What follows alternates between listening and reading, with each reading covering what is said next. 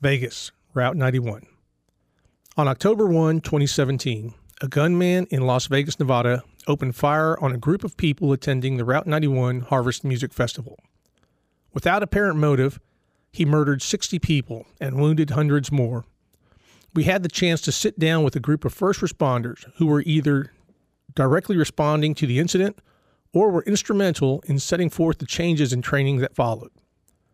This is the first time they had the chance to sit down and tell their story in their own words. I know some of the guys that were there, so I've had the chance to hear the stories. To say that these guys were appreciative of the chance to tell it is an understatement. Let's roll this. I hope you enjoy it. Episode 2 The Call. The Call. So, this is the uh, ALERRT program coming to you out of Texas State University. And our podcast is being named The Call because, as first responders uh, and fire guys, we are known for uh, answering the call as we go. And we never know what the call is going to be or what it's going to be or when it's going to come, but we're all ready to answer. And um, yes, I'm going to keep up the tradition of the, the strong rivalry between cops and firefighters, but we know in the end, pretty much we depend on each other. So I'm going to be careful about it just because Brian's sitting so close to me and he's a fire guy and he's a little bit bigger than me. So, my name's Eddie Molina. I am the Southeast Regional Manager for the ALERRT Program. And I handle programming for, we're sending out training across the Southeast region. And we're starting up this podcast. And I'm going to be helping host this. I'm going to introduce my partner, Casey. Hi, Casey Williams. I'm the e learning program manager for ALERRT, and I'm happy to be here. Thank you all for joining us. Dean, how about you? I'll try not to mess this up this time. I'm Dean Hennessy with Las Vegas Metro Police. Been with them for 21 years. I uh, am currently on the MACTAC section. I was one of the uh, original uh, officers to start the MACTAC section about 11 years ago. Excellent. Any background in um, first response or military or anything like that? I have no no prior military, and I was a reserve police officer in Iowa for uh, a couple of years before I moved out here. Excellent. Jake? Uh, sergeant Jake Fisher. I'm a traffic sergeant now with Nevada Highway Patrol. Been with the patrol for just under seven years. Uh, for the last 18 months, I was full time with the MACTAC Task Force. Excellent. And military or anything like that? Uh, nine years U.S. Army, uh, medical field, uh, combat medic, 68 whiskey, and then was a medical training sergeant for the state of Nevada. And how long have you been on the uh, state now? Uh, just under seven years. Seven years. Okay, cool. Great. Travis? Hi, my name is Travis Smaka, and I'm the Public Information Officer for the Nevada Highway Patrol's Southern Command, everything in the southern part of Nevada. Um, I've been on the department approximately six years. Prior to my time as the Public Information Officer, I spent the entirety of my career working uh, urban traffic on the graveyard shift. I come from a law enforcement family locally. I'm born and raised in the Las Vegas community. And um, my whole background is based on things looking up to my parents who are in law enforcement and i got to say um, this is one of those careers where i feel that it was the first time in my life that i felt a sense of pride and um, purpose where before i was making a lot more money prior to this career field but i, I, I guess i'm just explaining why I, I, may have a lot of gray hair but only uh, six years on the department Thanks, Travis. How about you, Brian? I'm Brian O'Neill. I'm captain with the Clark County Fire Department. Just started my 19th year with the department, and I've been a paramedic here since 2006. I uh, received the bid to the MACTAC section as a law enforcement liaison uh, back in August of last year. Excellent. Well, welcome. So, also in the audience, we have uh, Deputy Chief uh, Warren Whitney out of the uh, Clark County Fire Service. Uh, he has 26 years on. Thanks for being here. Uh, Bobby Chamberlain, 21 years on the Metro. Uh, is it, is it, do you call it Metro Police Department or is it just L, uh, LV Metro? Metropolitan Police Department. Metropolitan Police. Okay, cool. All right, thank you. And Eric Jones, a fire captain for Las Vegas Fire and Rescue. Guys, thank you all for being here. So this recording is being done in Las Vegas, Nevada, uh, Nevada inside the Mandalay Bay Hotel. So the subject of, of our uh, our podcast today, or the subjects we're going to dance around a lot, is the Route 91 uh, concert shooting. So we call it you all you guys call it the 10-1 event. Everybody has a different way of describing it, but pretty much everybody uh, everybody here in this area automatically goes back to saying 10-1. So I want to ask you all a little bit about that, and we'll work up to it. But I'd like to get a little bit more of y'all's background as we can. Um, Brian, what brought you into uh, first responder, uh, I guess, into the world of uh, being a first responder? Sure. Um, I moved to Las Vegas in 1999 after going to college to be a teacher. Uh, history major, coaching minor, uh, was a baseball player in college. And uh, when I first got here, I met a lot of people that were trying to get into the fire service and pushed me into taking some EMT classes. I had already taken some classes in injury prevention and first aid as part of the coaching minor.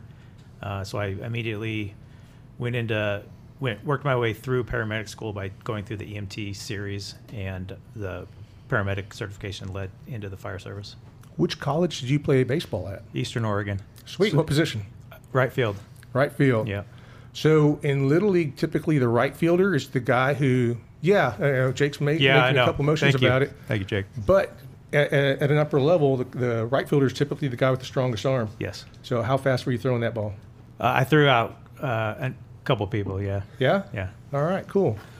Travis, what about you? What brought you? What made you come over here? Now, obviously, you said your your family uh, was in is uh, in law enforcement. Yes. So, what drew you out of your more lucrative field? Uh, you know, I I have to say, what finally was the decision making change for me to change my whole life. As I, was, I, like I said, it was kind of my midlife crisis. I was approaching 40, and then um, two Metro officers were ambushed and murdered, Alyn Beck and Igor Soldo, and I felt very personally upset about that. Uh, my brother was one of the officers responding on, on to that scene, and that was the motivation for me to decide I'm going to give this another shot. I'm going to become a police officer, and I haven't looked back since. Excellent. What's been your biggest challenge um, getting into into uh, law enforcement, and, and I guess following through on, on the actual career field? What's been your biggest challenge? I would say it was confidence at the time because as a young man, I like I said, I grew up in a law enforcement family, and as a young man in my early 20s, I tried out, and it was a time when it was pretty competitive, and I didn't make the cut. I was pretty devastated. Decided to go to college, got a accounting job, was a credit manager for a local construction company, and then spent the next 13 years staring at computer screens and looking at blueprints.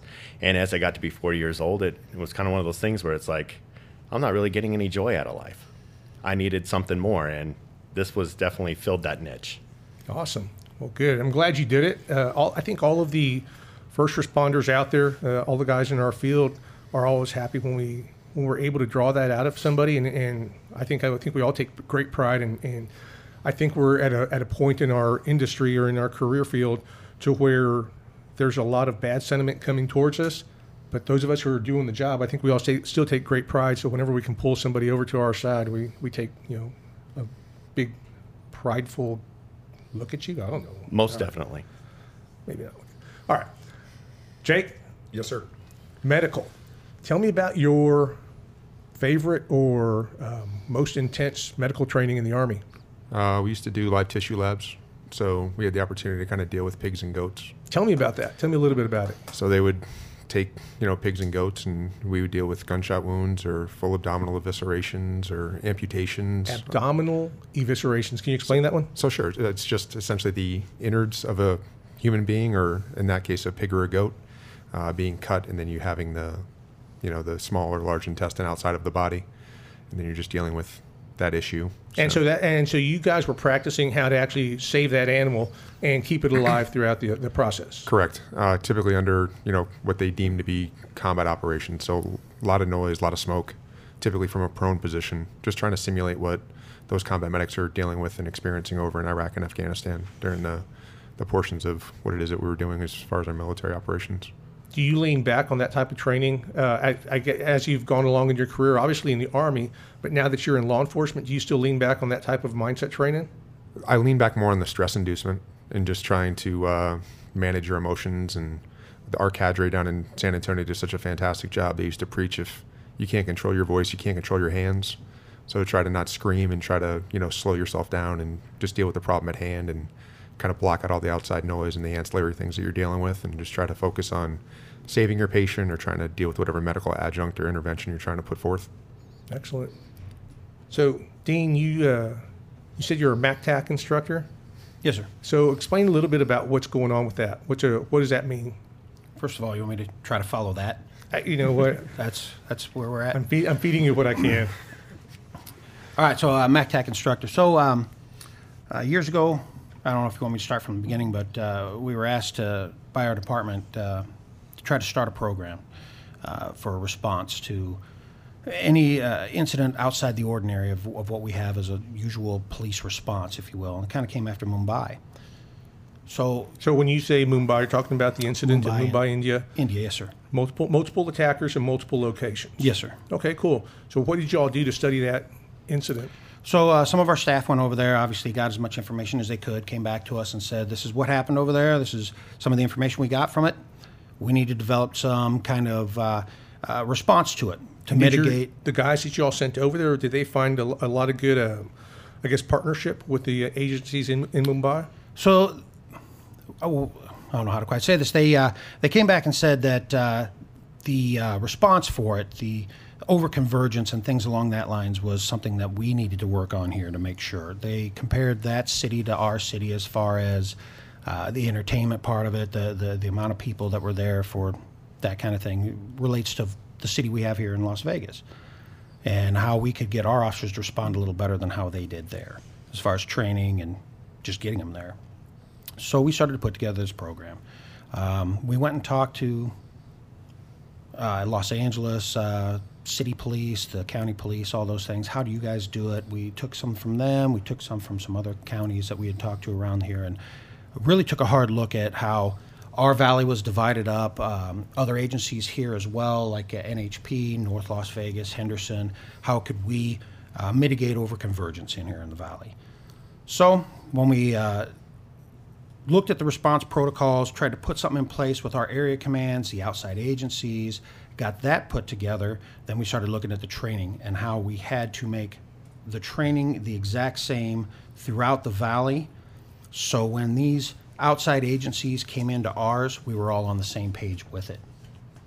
You know, everybody knew the same thing, and that way we didn't have NHP showing up with their tactics and training, maybe melding in with our guys if it wasn't the same, then we'd have, yeah, you know, a, kind of a messed up response. They, they, they wouldn't work together well, and we so didn't the want program, that. so the program you came up with, is this something that you guys invented, or is that something you adopted from a different agency? You know, it's a little bit of uh, everything. I wouldn't say that we actually just came up with it. I mean, they, these are tactics that we've looked at from the military, from outside other agencies. We just kind of developed what we thought would work best in this valley. We hope that works for everybody else. We've tried to make it as simple as possible for any size agency, Right. You know, with outside agencies as well. Cool, that's great. So, what has been the uh, biggest challenge, or what has been the biggest obstacle that shows you that there's flaws in your training, or have you found any flaws in your training? Did, did you have you seen any? Obviously, before the 10-1 incident, were y'all noticing any trends that were different, or were you pretty satisfied with what you had set up? I think we always find flaws in our training. We're always trying to, to make it better. Uh, the biggest thing was was getting everybody on the same page. You know, everybody had their little specialties and tactics, and everybody had their specialties and response or how they thought response would be. And it's just trying to get everybody together. You know, and then we talk about rescue task force and how are we getting the the fire department on board with it. You know, and that's that was a whole other animal itself, just trying to get that under control, or, or even getting us to, to talk together. Right. So you know, I've had the, uh, I guess I've had the good fortune of being able to travel around the country and train in different uh, different locales, and everybody seems to have a hard time getting all the agencies back on the same page. All the uh, just all the law enforcement agencies on the same page. So now that the uh, the trend seems to be inter, uh, I guess interagency training with fire department between fire and law enforcement, it seems to be a whole different obstacle to to face but we have a lot of agencies that are being very successful with it. The Las Vegas area has always held a great re- reputation for working uh, working well with all the agencies around here. So, what was the biggest uh, obstacle you all found, Brian, uh, get together with uh, law enforcement? Um, well, I'd say uh, back to the, that previous question that Dean was talking about, um, as far as kind of gaps in training uh, prior to 1 October was we'd always kind of envisioned this response being kind of that man in the box that goes inside, shoots up a building, and then that's where all our patients are, and that's that's where the scene is. This one we had something that we hadn't encountered before was that elevated shooter, big open area, you know, no real confinement of the scene or the patients or the you know the casualties. So we're constantly having to look at ways to innovate and adapt to these changing circum- circumstances and maybe things that we haven't even considered yet. Um, but as far as challenges with integration, um, your previous question, uh, you know, I think I think we've done a really good job. I'm in this position now, and I've sort of followed in the steps of uh, Mark Kittleson and Evan Hanna, guys that, that I think you know that um, have done a lot of, of the groundwork in the Pretty much field. legendary in the area.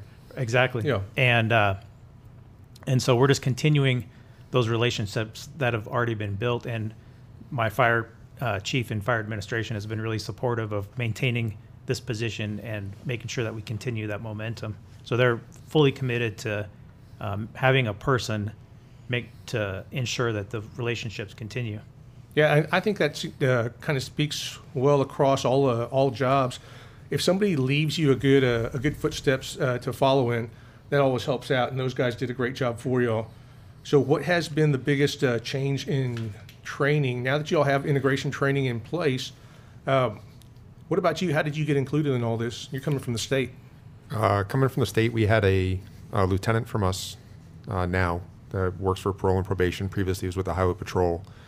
Um, he was very fortunate enough to make some really good positive friendships and relationships with uh, Dean, Burt, and Bobby, the three you know stakeholders from Metro MacTac, close to a decade ago, and then started to push forward with training for the Highway Patrol to be standardized. Because like Dean talked about, we didn't want to show up on scene and us zigging and them zagging. So to make sure that we were all on the same page.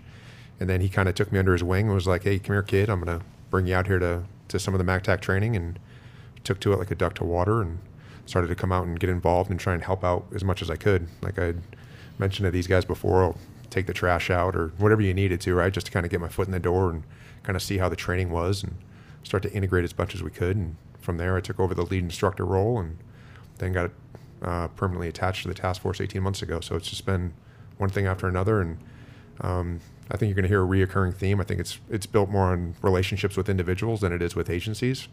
Um, we'll talk about it when we talk about 10-1, but like the partnerships that are built and how it is that we're able to work so well together within this valley isn't because of the patches or what agency it is we work for. It's just based on personal relationships with the people who make those decisions. So it's it's extremely important to kind of have that foundation.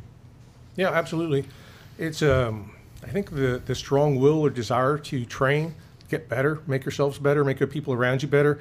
I think that seems to be the um, the, the bond that we all have together uh, in our in our groups. So you all obviously exhibit that, Jake. I've known you for a little while, so I know that you uh, you have that. You've been one of our instructors for a little while. How long have you been uh, an adjunct for ALERRT? Uh, I believe over two years, Okay, over cool. two years. You learned a lot there, or you think that you do you think that you've learned more since you've been a part of us? Oh my God! So the wealth of knowledge that you have in your adjunct base is is it's unbelievable, right? You have everybody from every different background, whether it be from special forces to large metropolitan police agencies to large metropolitan fire agencies to smaller agencies, and just what it is that we can learn from one another, whether it comes to our method of instruction or what you can gain as far as information from how people do things in a rural setting. Like Dean, how did you do things in Iowa? And Cap, how do you do things here in Las Vegas? It's unbelievable to have that opportunity to bounce ideas off one another and then to, to learn from one another and that camaraderie. Uh, being able to go out and fly to a remote location and be able to provide a level of service and education to folks that may not otherwise have the opportunity. Um, it's really, really cool. Yeah, absolutely. So, guys, I'll start. Uh, I'll kind of start segueing into the uh, 10-1 incident and ask you a, a few questions as we go. Uh, if I hit on a subject that maybe we, you don't want to talk about, I don't mind. Just just let me know. We'll figure we'll figure a way around it. But uh, Travis, tell me about where you. What was your assignment? What was your, I guess, your job at that point during the 10-1 incident, and uh, more or less what was going on for you that morning or that day? that that's what's so chilling about it is I remember clearly my mindset. It was just another Sunday night. I, I was um, on the department only two years. I was a you know one of the newer guys working graveyard. Um, came on Sunday night. We were at briefing when everything went down. You started to get a sus- suspicion that there's something going on. Um, you had sergeants' phones going off left and right, people leaving the briefing room, coming back. And next thing you know, it comes out over the air. We have an active shooter at Mandalay Bay. Everyone's running out of the briefing room. Um, our location is just a couple miles away, so we were all very close. And that was, as I'm in my patrol car and I'm pers- en route, rolling code to the, to the scene. And that, that's when I first started to really realize the the size of the event we're dealing with and the absolute chaos of it. There, when I get down, I was going down Sunset to Las Vegas Boulevard, and all of a sudden there's cars going every direction. I had, and at one point I encountered a pickup truck flagging me down, where the lady frantically waving me down, telling me she had multiple gunshot fatalities in, the, or not fatality, but um, victims in the bed of her pickup truck.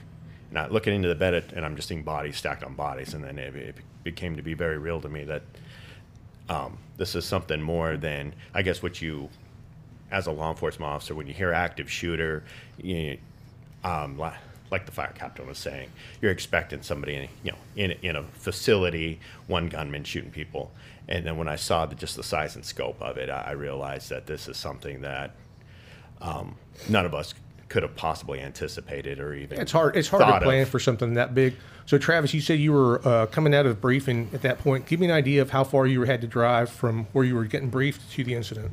I'm literally two miles away. Wow. So that is right around the corner. Yeah, yeah, we were just down the street. So that truck that you just mentioned, that's one that I think we all heard about. We've heard stories about the uh, Route 91 shooting and people uh, actually jumping into action and and doing what they had to do. I think the story behind that truck was something that somebody actually uh, figured out how to get the truck started and commandeered the vehicle. Is that the, is that the same truck we're talking about? It is about? not the same truck, but Oh, it was ma- it was many, or is one of many many um, stories of heroism of just everyday people stepping above and beyond and saving their fellow man. Wow. It, it happened to be just a local family who was out at the venue, and they encountered a family in town from California whose daughter, a young lady in her early 20s, was struck and had severe arterial and nerve damage and was literally bleeding to death. They flagged this local family down, said they don't have no transportation, they don't know where to go, and if they don't help them, their daughter's going to die. Loaded this whole family in their truck, took off, fl- flying down Las Vegas Boulevard where they almost ran into me. And yeah, being a state trooper, when I first encounter them, I'm on my way to a major incident, adrenaline's up, and I'm thinking, oh my God, I got a drunk here. And it turns out, yeah, it was much more serious than that. So what did you do with those guys? I, I made the uh, decision to immediately um, escort them to the Valley's only level one trauma center that I knew of. So I, I got them, told them to stay on my tail. I'm going to get them to UMC trauma. I'm going to get them to help, knowing that um, their daughter was in a really bad shape. And that's where it became very evident to me of we talked about it earlier off camera, of course, but how the smallest jobs in an event like this, where you get these guys who are, you know, were upset that they didn't get to be one of the assaulters, that you're, you know, you have a state trooper and he's just sitting on a ramp, thinking, you know, here you, major incident, he wants to get in, he wants to end the, end the killing, he wants to save lives, and here he is sitting on a ramp. But I'm here to say that those are the jobs that saved hundreds of lives that night. We um, had a lieutenant make a decision to shut down um, the I-15 to all regular traffic, completely drain it off for emergency traffic only. And the I-15, could you explain how that runs? That, that is a pretty much one of the busiest highways, at least on the western United States. It is the major thoroughfare from Cal- Los Angeles to Las Vegas. Gotcha. It is the highway that runs right along Las Vegas Boulevard. It is a major highway. And uh, Highway Patrol, we had it shut down approximately 11 minutes, covering the entire expanse of Las Vegas Boulevard, the whole strip corridor. And I experienced firsthand the difference between even in an emergency vehicle fighting my way through panic congestion force literally forcing my way splitting lanes and forcing people out of my way trying to get this truck through this chaos to the point where we had it closed down and it was six lanes of open empty tr- um, travel lanes Yeah, and so that's a- that's a great and, yeah, description. ambulances and that was it and i mean it it, it cut critical minutes off, off of this i think it's what what it would, uh, in the end saved this young girl's life You know, I, I love the uh, the emotional description you're giving, Travis. So that's uh, one of the things that we don't talk about, and we don't go into great detail, or maybe I, I I guess maybe I'm saying it to the right person, being that you're PIO now. But one of the things that we don't push out there enough is why we're actually doing those things in a big incident. We shut down roads and we clear that we clear them to all traffic except for first responder traffic going out there, and that's really the reason we're doing it. And like you're saying, those are life saving measures that people just don't understand. So it's, it's good that you're pushing it out there. I appreciate that. Brian, how about you, man? What was your duty that day? Sure. Um, I don't want to misrepresent my role in it. Uh, I tried to get a couple people that had some really instrumental roles in the response, and it, it's it's still hard for them to talk about it, um, and so they were a little bit reluctant. Um, I was actually working at a station, Station 66, out in Mountain's Edge. It's probably 10 miles off the strip. Um, my wife called me that night, said, "Hey, there's something going on at Mandalay Bay," and uh, pulled up the the Visinet, went out, got on my radio, and heard the traffic and and saw all the units assigned to it already. Uh, you know, we had probably forty percent of the valley's resources were already there um, or en route to it. Uh, my firefighters come running in to the office. Hey, let's go. We got to get down there. And uh, I'm like, we're like the only engine left in like 20 square miles. I don't know that we would do any more good. But if something else happens in this area, there's no one here at all to respond to, to anything. And uh, so uh, pretty soon thereafter, we started picking up calls for service just in other stations areas uh, and just kind of manning the Southwest Valley. And uh, so we ran a couple calls, uh, treated people where we could.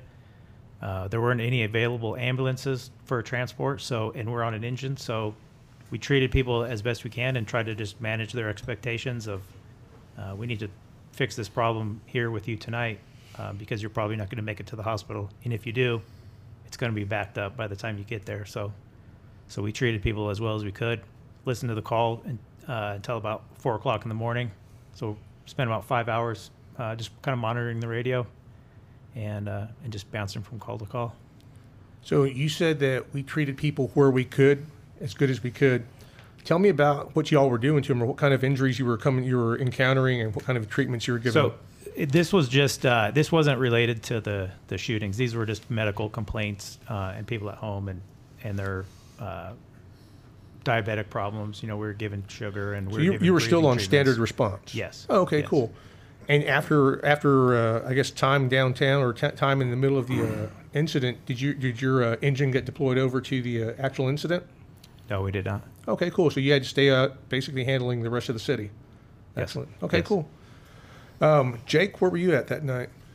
So at the time, I was uh, swing shift traffic ops. So Travis had mentioned uh, typically we do a changeover um, at 2200 hours. So like we kind of go into the office and then Graves will come on at 2200, and then we have that two hour overlap where swings will go off duty at midnight. So for us, from a manpower perspective, as far as the event when it took place, um, it couldn't have happened, you know, at a more conducive time for the amount of manpower we had because we had all of swing shift that was on, and then all of graveyard was coming on. So I was at the office just like Travis was, less than two miles away. Um, calls started going out. Uh, another trooper came running into the briefing room. Was like, "Hey, you hear what's going on?" And I'm like, "No, what's going on?" And he kind of let me in. So then, with the proximity of where we were and kind of the staff that we had on duty that night, um, just based on training with these guys, I knew that there needed to be some type of representation in incident command. So you've got enough gun toters in this valley. You know, Las Vegas Metro is a massive law enforcement entity, and with all the other partnering agencies, um, as far as gunfighters going in there, we have enough. As far as people that are going to be represented in incident command to kind of make the decisions to kind of make this event um, hopefully as successful as we could from a response characteristic. That's kind of where I got lucky and went down to South Central Area Command. I kind of took a guess as far as where IC would be set up, and then deployed from NHP Southern Command and went down to South Central, and then got in there. And there was only a handful of folks, and we started to devise a plan of kind of what we needed and what was happening, and like the amount of calls that were coming in, and still trying to garner information in those first 15, 20 minutes. So when you checked in, you, did you check in with a, a command center, or did you have? Was there an incident command center set up yet? No, no, no. So it was on the fly. So you you had a couple of represents, uh, representatives from Metro that were down there that were starting to put the pieces together just based on proximity between, I mean, where we're at now at Mandalay Bay to South Central Area Command. It's a stone's throw away. Um, large front parking area that we utilize for staging, large rear parking area to be able to facilitate, you know, the parking of all the first responder vehicles there. And as far as the proximity to, to the event, it was a, a pretty good location for, for IC. Um, went in there and Travis had mentioned it earlier, just trying to set up the the closure of the freeways and you know ingress and egress. And I know that FEMA kind of dinged us on it as far as shutting shutting down the freeways. Um, our response uh, and what we were thinking about wasn't non-uniform personnel or doctors or nurses, but it was lights and sirens and getting people out of there as quickly as we could. Did you all know where the shooter was at that time? There were so many conflicting calls. Um, we had the reports obviously was from an elevated position, and then but the amount of echo calls that we were receiving was it was unbearable. I mean, several hundred echo calls in the first hour. Can you explain echo calls? It's a, it's kind of a unique situation down here on the strip. So, sure. So you have you know over twenty thousand people within the venue. Shots fired. Those people disperse. Um, they start to call nine one one from the location where they're at. So say for example they were receiving shots fired within the venue, but then they go ahead and make it over to the Tropicana Hotel. They go ahead and call nine one one. Hey, listen, there's shots fired. Well, where are you? I'm at the Tropicana Hotel. So now the information gets put out. We have shots fired at the Tropicana Hotel, um, and that just continued to happen over and over and over again for, you know, several hours after the event. So it was very troublesome because we were deploying resources to go in there to deal with shooters that weren't actually there. Right. But it was based on information that we were receiving real time from people that were within the venue that were just trying to find a safe place to hide. All right. So you were fixing to go out on your regular patrol shift and ended up sucked into the the whole incident. Yeah. And not- how about you? Yes, sir. Well, it started off uh, kind of slow, uh, actually, to keep it G-rated. Wife and I were just getting ready to go to bed. We were going to watch a TV show, and uh, we were just laying down, and uh, my head What were you barely- watching? I, I wish I could tell you. I don't even remember. Some crazy show. Golden probably, Girls? pro- yeah, probably Golden Girls. Some house hunting show that she likes to watch because you know I don't get to control that when, uh, when we're there. So uh, uh, my head hadn't even hit the pillow. I was laying there, and the phone started going off. So um, a friend of mine who had actually uh, was working overtime at one of the hospitals uh, said, "Hey, are you listening to the radio?" Uh, no, actually, I'm laying here, but I'm like, "Yeah, okay." So I kick it on and start hearing the chaos that was going on. No sooner did that happen then than uh, my partners, Bobby Chamberlain and Bert Hughes, and, and our sergeant at the time, uh, Brandon Clarkson, we started a text chain. Hey, what's going on? This is happening. Um, all right. Our uh, sergeant at the time was like, "Hey, I'm heading to the IC. Do your thing." Uh, I do want to give a shout out to my wife and the other dispatchers because I really, um, I really don't think that they get the the credit that they deserve for what they do. Um, as soon as I jumped up out of bed, and this was was a minute after these texts started, I started throwing on clothes, and she went right into this dispatch mode. She started. She uh, grabbed my radio and she's writing down notes and she's listening to everything. So, the minute it took me to throw my clothes on and get ready to go out the door, she had actually handed me my radio and a sheet of paper that had information on it of everything that was going on, suspect description as best they had it at that time, where it was supposed to be from, and all this stuff. I mean, it was it was right there for me as I, I ran out the door. So uh, as we were heading in, uh, So real quick, is she a dispatcher with the same agency? she is a dispatcher with Metro Police. Yeah, Sweet. How long has she been there? uh, she's been there. Let's see, I've been on uh, 21 years. She's been on there about 20 years. Wow, that's great. So she went right into that mode. So you hit the road. Yep, hit the road, uh, heading in. Uh, of course, texts are still going on and off, and, and uh, uh, like Smaka has said, um, by the time I started hitting the 15, it was dead. There was nothing on the road, and that's the first thing I thought was, holy crap! I bet NHP shut everything down so uh, these ambulances could get through. And I saw a few as we were going by. Uh, we all knew that uh, we were kind of behind the power curve as far as to get on those assault teams. But uh, we all knew that hey, we needed to get where FD was going to be because we knew that that was going to be the next wave coming, and we knew that we were kind of on the forefront of that because we were the ones that had trained the most on it. So we wanted to be there. We wanted to be part of that team. Uh, we grabbed our gear and we drove straight to Trop on the Boulevard, is where we were at. We knew that's where uh, uh, the uh, CP, if you will, for Rescue Task Force or medical is going to be set up. Uh, as we come flying into there and pulling up, of course, obeying all policies and procedures. Absolutely. so r- before we go there, so you said you all knew that's where the uh, incident command or the. Uh, We, we were hearing that's where it was being set up. the Oh, okay, so they were already putting that information out. Okay, cool. We were hearing that on the radio. So we uh, we come up to that uh, location and uh, we jump out of the car, the the truck that we have, and as soon as we got out, we saw Chief Cassell standing there. It was the first guy that we saw, and uh, he literally uh, said, as soon as we got out, he goes, "Oh, thank God you guys are here." And I don't think that was a "thank God you guys are here, you're going to save the day" kind of thing. It was a, a comment of familiarity. He saw us. He knew he knew who we were. We knew who he was, and uh, he was like, "All right, now we're ready to go." And he told us right bat, "I've got guys ready for you," because he knew why we were there. We, we, we knew we could get some rescue task force set. up. We, could- we could do something right now. So Chief Cassell, who is he? Uh, he was the fire chief for uh, Clark County Fire. Okay, cool. So yeah, so He has since retired, living the good life, I'm sure. awesome. He's doing a He's poor job at retirement. Yeah, he's He's he's, doing currently managing corona vaccine response in Southern Nevada. Oh, okay, great. So you got there, and the fire guy was actually happy to see you. Yep. Cool. Uh, they uh, they were ready to go for us. Um, had an ambulance waiting for us, believe it or not, sitting right there. Uh, so we got out. Well, uh, we had talked about a little bit before uh, about some of the protocols that we had had put in place for uh, um, this rescue task force, having to have a captain there and all this stuff. Some of the, the protocols in place to how we set it up and how we go. Well, we had run out of fire captains. They were busy doing a lot of stuff, but we had a firefighter sitting right there for us. He was ready to go with us. So uh, I linked up with him, and we were talking about how the route we were going to go. This is what we're going to do. We're going to drive, drive down Las Vegas Boulevard and into Mandalay Bay and do our thing. And uh, over the, the years of, of this training, uh, we had heard from several officers that, man, are you sure the firemen are really going to do this with us? Are they going to go into that warm zone and blah, blah, blah? I'm here to tell you there, there was literally no hesitation. The only question I got from this, this firefighter that was leading their team was, hey, is there any way you could put someone up front of the ambulance with us with a rifle in case we take fire? And I said, absolutely. Bobby Chamberlain over here, my little angry Marine, uh, I said, yeah. I said, Bob, can you get up front? Bob goes, absolutely. He crawled up in the front of that ambulance and uh, uh, led us right down Las Vegas Boulevard and right into the parking, uh, the front parking here of uh, Mandalay Bay. And uh, was that something y'all out. had practiced before, or something y'all threw together? We threw together right then. I mean, we, we knew what the, the gist was of Rescue Task Force and how we were going to do it, but for getting from Trop on the Boulevard into uh, uh, the Porte Cochere, it's a fancy word I learned. It's what it's called. Fr- French, Right. Nice. Uh, there with the uh, ambulance, um, that was just, we threw it together right then. Let's go. He uh, sat up front with them, watching that front. We put everyone else in there, and I sat on the back of the ambulance, and we drove down there and, and right up into it. Uh, we got out, made a little uh, perimeter for us, and then we pushed inside Mandalay Bay to clear that first floor, that casino level. Awesome. So, about how long into the incident was this?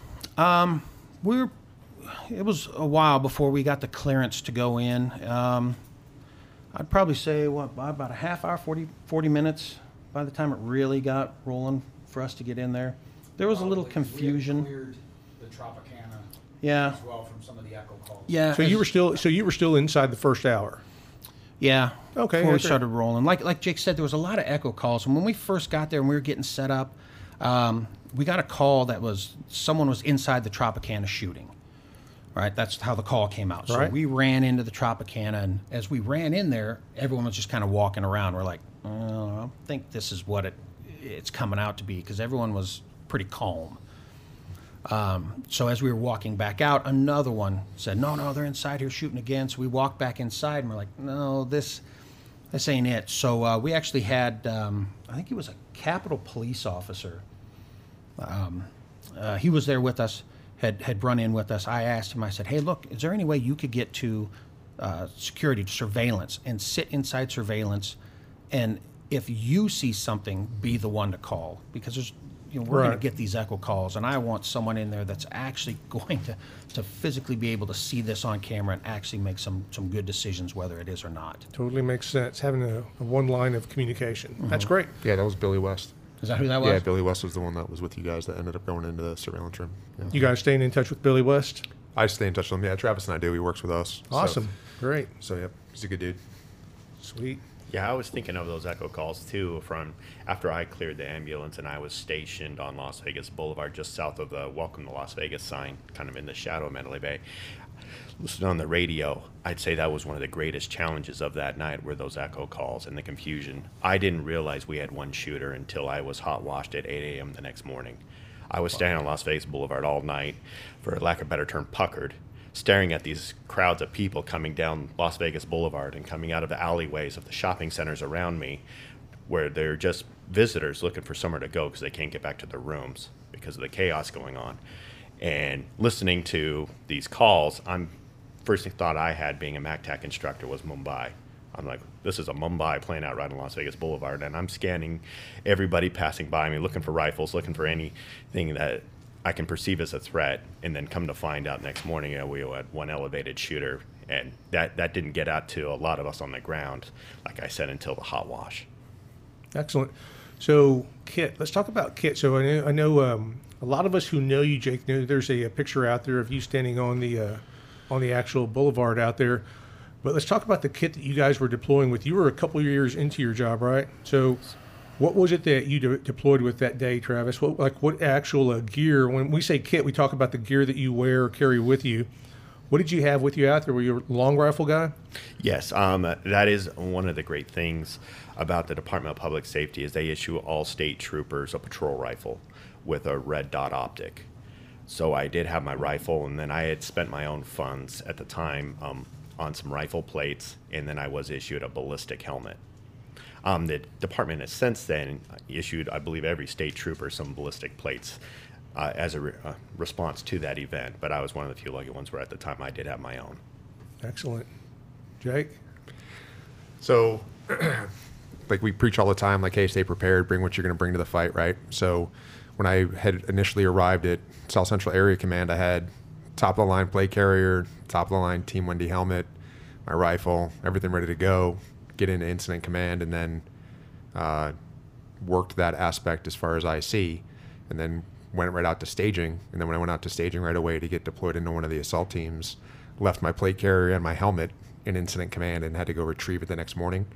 But I brought it, but then didn't bring it, right? So in the heat of the moment, trying to get back out there and get deployed, um, I had left everything in there along with my med bag. Um, I had a smaller med bag that I that I still had on my person, um, and then went out and basically it was just me and my rifle and the guys from Bolton Area Command that I got attached to. So Those are uh, that's probably the worst feeling. Um, you show show up somewhere and you don't have the gear, or you just had it and I don't know where I put it. I know that's probably got to be the worst feeling. Tell me about it. Uh, it wasn't fun. Like it's you know, had everything pre-staged, and I think all of us are you know consider ourselves consummate professionals and have things ready to go in our car, and at a moment's notice, you never know when things things are going to pop off, and you go there and trying to garner as much information from an incident commander's perspective to try to push out information to your to your troops, and then have all your stuff, and then all of a sudden your role changes in an instant. Like you're no longer in charge of the event as far as an IC component. You're now a member of an assault team and then uh, not have the tools that you would normally have if you would have just deployed to staging and then just went out as that assault element. Uh, it was just more, I don't know, embarrassing, I guess you could say. Like, hey man, why am I out here without my plates? Like, what's, Yeah. like what am I doing out here? Like, what's going on? Like, I should have these things. And Rookie move. yeah, like you have it, but then like you know what I'm saying? In the heat of the moment, you just left it left it inside. So Happens to all of us, man. Yeah. So you said something about uh, possibly ending up as a member of an assault team. Did you end up getting thrown on one of the assault teams? I did. So we had over 50 assault teams that were deployed that night.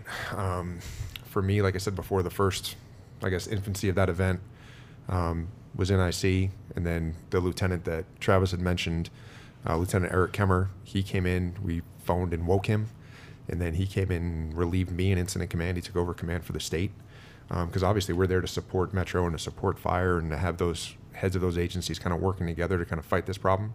So when he came in, I went out to staging, and then I was deployed into the 13th Assault Team with uh, some members from Bolton Area Command. So when you say assault team, what were y'all hitting? What kind of targets were y'all hitting? We were dealing with the majority of the echo calls in the Tropicana block of Las Vegas Boulevard. So, Okay. and they were coming out everywhere from Bellagio to New York, New York to the Tropicana again, um, up and down the Strip corridor, Hooters, um, Reno and Giles down by the church. So it was just one after another after another. So in that, like in those deployments or in those in those calls, did you find yourselves having to breach any any uh, structures, or were you just showing up to the actual facilities? So we were showing up to the majority of the facilities, and then for us, it was primarily entry level, so first floor of the hotel slash casinos. So we'd go in and, you know, clearing banks of slot machines is not something that a lot of us had ever trained before. Um, but a threshold is a threshold, right? Whether it's a doorway or a bank of slot machines, you're just going to try and work that problem. So that's kind of what we were doing. And then, like Dean said, we'd respond to the Bellagio. Hey, shots fired. We'd go in there. There'd be people, you know, running or jogging or whatever, but no active stimulus, no shots, and it would be like a stanchion got knocked over or someone dropped a glass or something like that, and just trying to put the pieces back together. And that happened for a while. And then I don't know if it was a captain or a DC for Metro. Finally, was like, hey, listen, like we're not going to be responding to these until we have confirmed shots fired, and did a really good job of trying to kind of mitigate that and kind of sending us like, you know a cat chasing its tail. So Yeah, that's a varsity move right there because that's a, that's a tough call for a commander to make. But yeah, you have to make that call at some point. So did y'all notice as y'all were going up and down the strip responding to these uh, ghost calls or echo calls? Did you guys notice that the rest of the strip was just functioning like it was? Did, did it know what was happening, or does everybody seem to be aware of what was happening down at the Mandalay? Oh no, everyone was aware because the amount of people that were within that venue that dispersed, like that's all you were dealing with. So it's not like you had an influx of just normal bystanders that were there that weren't aware of what was happening. And then the amount of gunfire that came from that position in that short amount of time, like everyone knew what was going on. And then to see like I mean, you can't walk past I mean Tropicana and Las Vegas Boulevard where Dean was was the main casualty collection point that we had. So you're literally stepping over dead bodies in the intersection of Tropicana and Las Vegas Boulevard. And to kind of put it in perspective, there's more hotel rooms in that one block than there is in all of San Diego proper. So it's it's a massive intersection that's extremely busy, and you're literally stepping over people that were just, you know, unfortunately shot, you know, 30 minutes ago. It's everyone knew what was going on. So I guess just to kind of explain for people that are watching or listening, uh, when we say casualty collection point, that's kind of a, um, a place where you kind of call it an ad hoc uh, collection of injury, uh, injured people or injuries that we've found on the street, injuries that we found from the incident, and kind of bring them all to a certain place to where medical professionals can actually treat them. So when we say casualty collection point, that's what we're talking about.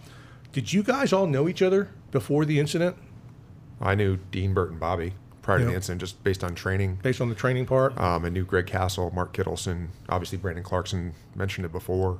Um, but individually, you know, I had worked with Travis. Right. Had an opportunity to meet Cap yet, but I mean, Dean mentioned it when I when I was in incident command. I wasn't looking for another cop. I was looking for Brandon Clarkson. Like Yeah. I, I wasn't looking for another firefighter. I was looking for Mark Kittleson. So, and, and the familiar face thing, the, the, the warm and fuzzy is always a, I guess, something we talk about. But I think it brings it back to the fact that we all, those, that group is who you trained with. And I think that that's one of the things that we talk about a lot in our program is we talk about spreading and, and kind of standardizing the training to make sure everybody has the same amount of training so we can be comfortable with grabbing the first guy that we saw. We know that, you know, we're comfortable with knowing that we trained them the right way. But I think that's one of the things that makes it so comfortable for us to find somebody that we knew. So you talked about setting up uh, RTFs and going right after it. So is RTF training something that y'all had been doing prior to that? So we had been doing that training for a while. We had called it force protection because we didn't know what the heck we were doing. We were just trying to get this together.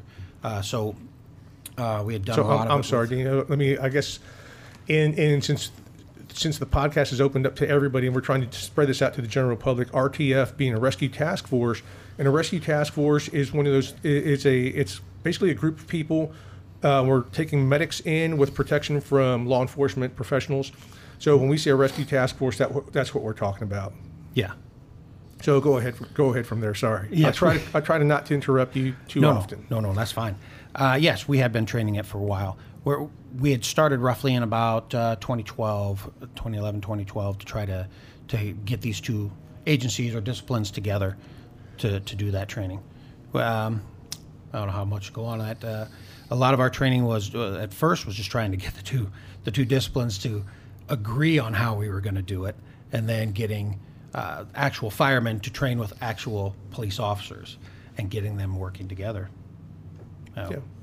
Yeah, absolutely. It seems like that's been one of the, the, the things that we've seen. I know uh, when we did it in, in my home agency, and we've seen it across the country, we'll ask everybody, it's like, you know, you've been a, a cop for 20 years or you've been a firefighter for 30 years. How many times have you all actually trained together? And everybody responds the same. It's like, we never train together. But yet, all the incidents will have um, our, our incident command set up and we're firing and police set up all in the same place every single time. So it's kind of a it's cool uh, way to break the mold. And so we need to start training together more often. Um, on the on the RTF training, did you get to be a part of that, Brian? Yeah, I was in some of those original classes uh, back in 2012. So when you said, "Do, do we know these guys?" Um, I remember Dean, and when I bit into this unit uh, last year, I was like, "Oh man, I get to work with these guys now." I, they were, gave me that first class I took, you know, almost 10 years ago or whatever. So uh, Dean, Burt, and Bobby, I knew those guys, you know, as kind of these legendary figures here in the valley. And when he talks about Chief Cassell, back then originally he was the battalion chief of training so they got to know him and at the time he was c1 of our department so you know the fire chief of a 600 or 800 person agency knowing first name a police officer of you know four thousand plus or whatever department. That's pretty amazing. That you know those two levels, you know, rank levels, I guess, would know each other actually. You know, Yeah, it really Us is. being way down at the very bottom. yeah, it's amazing. But uh, absolutely, uh, you know, uh, we did that original training, you know, back in 2012 or so, and then uh, you know we've kind of just tried to maintain as, as well as we could. Obviously, it's it's hard to to maintain that momentum, and we're always fighting either attrition of losing the guys that know, you know, all of these processes, and or hiring new people that haven't had the training yet. So it's this constant um, I think- refocusing. I think the biggest thing too wasn't just the, the getting out and doing the RTF training right away. It was uh, what we call a, like a PD 101 and a, an FD 101. Uh, we have trained at each other's academies on just the basic. Um, we I've gone to their fire academies and, and did a presentation where, you know, it's very basic as far as the, you know, you guys are out there on a, a traffic accident and you see a police car drive by it's not us flipping you the bird and just driving by saying, "Ha ha, you, you know, we're not going to stop on this." We actually have a traffic section that comes out and handles those accidents. So it's not us, you know, just sloughing you off. This there's a reason why. And bringing it down to a personal level for them, so they start understanding why we do what we do, and vice versa. They come out and say, "This is why we do things a certain way on our calls." So now the cops are, are uh, we're kind of personalizing each other's disciplines. And we explain to them when you're on even the smallest call, go up and talk to that captain. If you're a sergeant, go up and talk to that captain. You know, Eh, there could be a reason why they're doing it a certain way, and usually it comes down to communication. You know, um, uh, barricade calls.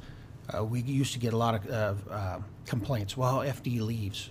We'll explain to them we're on a barricade call for a reason. Reason we want a rescue to stand by is there's a potential for someone to get shot. Can you explain the barricade call? Well, just where a, a suspect may have had someone hostage, or maybe it's it's holding themselves hostage, and they might shoot out a window or step out and shoot at one of the officers, and has the potential for somebody to get injured. Obviously, you know, gunshot. So we want a rescue standing by just for that incident. Um, FD sometimes will they'll be sitting there for a while, and well, it's kind of a wasted resource. They're sitting there; they have no reason why. Of course, they want to get back to work. Well, officers get frustrated with that, and sometimes supervisors get frustrated. Well, why are they leaving? Well, this is why they're not getting any information. When simply on that call, you can build that relationship by going up and telling them, "Hey, right away, this is why we want you to stand around." Okay, I get it. Then we'll go ahead and put this ambulance over here, and we'll wait. Well, that's where you start fostering it. And then when we start teaching and training the uh, rescue task force part of it, it starts fostering more of that relationship and they start understanding why we do what we do. Um, the biggest one was teaching our guys not to chase after the suspect. When you're assigned to that rescue task force element, that is your job for the day. No, it's not sexy. It's not the assault, uh, assault team. You're not going to be the one chasing and going and getting the bad guy. You have to have the discipline to stay with that RTF element. And the fire department has to uh, trust the fact that you're going to stay with them. Right? Yeah, you, you Having- create that bond, and you have to kind of stick by the mission. And it's probably hard for cops in general to, to think, man, we're not going to go chase after that bang that was out there. So, let me take you back to uh, to the actual night of the incident. Y'all, uh, you threw uh, Bobby in the front seat. Oh, yeah. and, and y'all were getting after it. So, tell me about your rescue task force. How many people was there, and who was it, or how many fire, how many cops? Well, there were four firefighters. We had the four firefighters on that team with us. Uh, we ended up with Bert, uh, Bobby, myself. We ended up picking up one of our guys from our armor section who uh, hadn't been assigned to anything. He just happened to be right there, so we grabbed him up and put him in there with us. Uh, the, we were the initial team that, that drove down there. When we got inside of Mandalay Bay, uh, somehow, and I, I'm not quite sure how this ended up, but we ended up picking up a sergeant, and I can't remember what area command he was from. Uh, he just kind of showed up and he was there with us, uh, and that was that was basically our team. So you saw him, just be- grabbed him, and says, "Hey, we he, need you." He just happened to be there and just, hey, what are you guys doing? We're RTF one. We're we're gonna start clearing this floor. Okay, and then he was just with us. We're like, okay, cool. Awesome. So we pulled him up. Cool. Did you find a lot of uh, victims in, inside the Mandalay? Not inside Mandalay Bay. We uh, we were wondering if we were going to, but it seemed like everything was out on that field. Okay, great. Did you all ever make it? Did your RTF ever make it onto the actual concert grounds? We did, uh, um, not as that RTF one. We had ended up clearing all of the casino level floor. Um, while we were there, uh, there was some more confusion on the radio. It was quite a hectic night. Uh, after about an hour and a half of us being inside there, maybe two hours, uh, being on that casino floor, clearing it, uh, a couple of the theaters, um, there was a call coming from the field of some uh, the officers that were out there that needed to be relieved off of there for uh, a couple various reasons. Sure. So uh, our sergeant was in the IC himself, and he had taken a couple phone calls from that field, the people that were in charge out on that field, and uh, he actually called us on the phone and said, "Hey, look, I need you guys to go out and relieve them off that field. Can you do it for us?" So we said, "Yeah, absolutely, Sarge. What do you need us to do?" And he told us where to go. So we went out there and relieved some of the officers off that field, and then we ended up staying uh, uh, about eight hours, yeah, uh, over the bodies. So I, I guess that was going to be my next question. Is that at that point we had already cleared out all of the uh, people who were who were left uninjured, and there were still bodies still laying all over the field. Yes, sir. Wow, that's a tough sight. That's a tough sight to deal with. I mean, most people don't. Uh, I guess people don't think about that being one of the sites that we deal with in American law enforcement. You hear about stories like that coming from overseas, from the war, but there's very few stories that we hear about where an incident like this actually occurs and you're standing over bodies for an extended period of time. Travis, you were talking about that first that truck that you ended up stopping. Um, you were talking to me. and you said that there was blood. You could see the, the, the bloody people in the back of that truck. Yes. Tell me about that. Tell me about you know what happened there. What was your feelings going on to, into that? Th- that was the first time where um, it was something I was completely not expecting. Kind of, kind of threw me off my OODA loop a little bit. But immediately I reacted and knew I had to do something for them. And it turns out, uh, you know, the majority of the blood was coming from the young lady with uh, arterial bleed, where her father had done what he can with a makeshift tourniquet made out of his belt, but it wasn't getting the job done. What kind of medical training had you had before that? I've had basic, you know, first aid CPR through the department. Right. Um, yeah, my, my medical training is um, pretty minimal as far as that goes. I, I can apply tourniquets. I, you know, I provide CPR and you know, very very basic things. Yeah, absolutely. So, So- I figured the best thing I can do is utilize my emergency lights and get them to where they needed to be, where someone who better trained than myself will be much more assistance to them. But I'd also like to talk about what we were just kind of discussing, like with the concert grounds. Yeah. I had an encounter of one of the deceased that I found something just something that most people would never consider. But we had one one of the deceased, uh, Denise Burditus, who I encountered that night. She she had been shot in the head, and she was literally spent the night wrapped in a sheet with her husband clutching onto her in the back of another pickup truck. And these poor people, the, the pickup truck wasn't related to them, but picked her husband had her with him. They put him in the back of the truck and they're trying to find help for her. They actually stopped out with a par- paramedic ambulance and they couldn't do anything with Denise because other than tag her, she was deceased. And they had to save their bus for the people who needed, they could help. And so the, this poor pickup truck is literally driving around Las Vegas with the remains of the one of the victims, trying to find somewhere to put her. And they ended up on my scene, and it was another example too of law enforcement coming together, which blew my mind. Was they were led to my scene by a sergeant with the Arizona Highway Patrol, who just happened to be in town for a uh, convention or something, and he encountered them on the I-15 and brought and then saw my lights and brought them to me, and he he did did a great solid because I had to stay on my post and he actually led them to another closer local hospital. So, you know, something you know she, that Denise can be taken out of this truck and Sure. you know treated with a little more respect than driving around the back of a pickup truck with her. And that was one of the mo- moments, though, as a police officer, that I felt the most helpless. Is it's one of those things where I'm staring at this poor man clutching onto his wife, and he's looking up at me, and, and I'm dumbfounded. I don't I don't know what to say to him. What am I going to tell him? Yeah, I think that's one of the things that people don't talk about, or maybe the conversations are just starting to open up to talk about that. There's a lot of incidents in our career path where we end up, um, I guess, with that feeling of helplessness because we're just unable to help. Sometimes it's because of the the, uh, the whole size of the incident we're dealing with. Sometimes it's because of the training that we have or have not done. But there's a there's a lot of those incidents that come into play. Jake, at one point you and me were talking off um, offline, and we were talking about what you saw or what was going on in the actual hospitals. Did you ever make it over to the hospitals afterwards? You got, I know you got to talk to a lot of people in the hospitals from afterwards. Can you talk about that? Yeah, sure. Just that night, didn't make it over to the hospital. I made it over to UMC the following day. Right. Um, also made it over to Sunrise the following day, and uh, just through conversations with the folks that were over there that were trying to help triage outside, and then obviously the the nurses and the amazing medical professionals we have here in town that were doing that work. Like there was, you know, literally, you know, blood up to some of their ankles. Like there was just so much blood that was coming in from all the gunshot wounds and the gunshot victims that were arriving there, and people trying to do the best that they could. And with the concert and how it took place, with the amount of off-duty first responders and you know off-duty military personnel trying to utilize you know improvised tourniquets and some type of bleeding control as best they could, there were still too many holes to try and plug, and there wasn't enough belts and improvised tourniquets for them to utilize prior to them being transported. So now you have all of these people being transported primarily in non-traditional means, showing up to these hospitals with it not having the available resources to treat, and then you have all of that blood just being you know spilled on the floor right there in the entryways and the initial you know entry ports of UMC and our medical treatment facilities here in town. So it's pretty crazy to think about like that many victims, you know, over 400 gunshot victims in that short amount of time being transported unaccounted for for the majority of them. Because as Travis mentioned, they're just getting into any vehicle they can Uber, pickup truck.